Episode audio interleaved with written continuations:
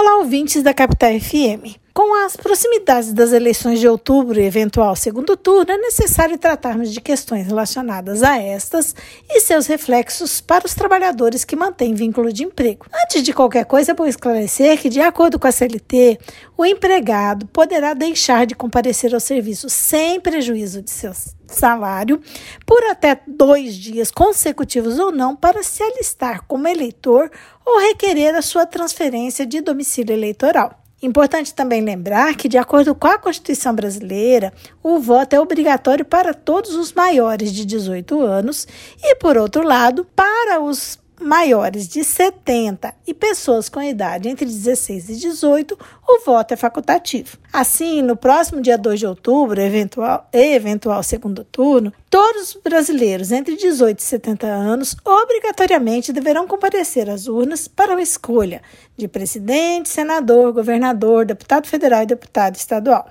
O não exercício do seu voto sem justificativa gera multa e o impedimento da prática de vários atos, dentre eles inscrição em concurso público, posse em concurso público, obtenção de passaporte de identidade e renovação de matrícula em estabelecimento de ensino oficial ou fiscalizado pelo governo. Por outro lado, o dia de eleição é considerado feriado se essa eventualmente ocorrer em dia útil. Mas como geralmente ocorre em domingos ou em dias já considerados feriados por lei anterior, se não houver se houver trabalho em tal dia, o empregador deverá conceder folga compensatória na semana subsequente sob pena de pagamento em dobro desse dia trabalhado. Nesse caso, ou seja, de funcionamento da empresa no dia da eleição para atender interesse público ou devido às particularidades de sua atividade, os seus empregados têm o direito de se ausentar do trabalho para votar sem ter qualquer valor descontado de seu salário, isso de acordo com o Código Eleitoral. Assim, o empregador não poderá impedir que o empregado exerça o seu direito e dever de voto,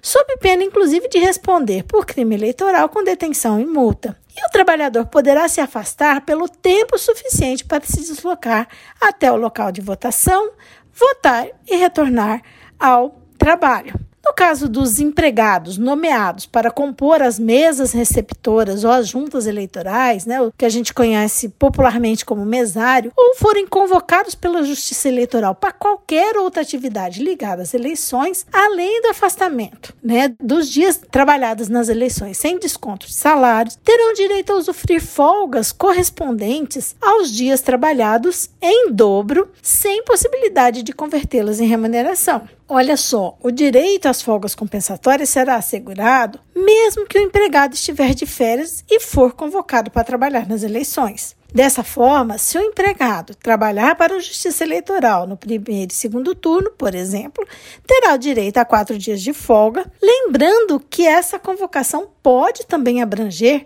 os atos preparatórios para a eleição e eventuais treinamentos, quando, de novo, o empregado vai ter também o direito à folga compensatória. Então, para evitar transtornos, o ideal é que o empregado comunique o quanto antes ao empregador a sua convocação para que o empregador possa, então, adequar a sua escala de trabalho. Por outro lado, a lei não, não fala, é silente quanto aos dias em que folga, as folgas deverão acontecer, o que permite afirmar que essas deverão ser estipuladas em comum acordo entre o empregado e o empregador. O empregador também, exercendo seu poder diretivo, pode proibir manifestações de apoio político por parte é, a candidatos, né, por parte dos empregados no horário e no local de trabalho, aí incluindo, por exemplo, o uso de camisetas, botões, adesivos, bandeiras, etc. Também Nunca é demais lembrar que é proibido aos empregadores induzirem o voto dos seus empregados ou obrigar que estes votem em determinado candidato. O voto no Brasil é secreto e os empregados devem votar conforme as suas convicções pessoais.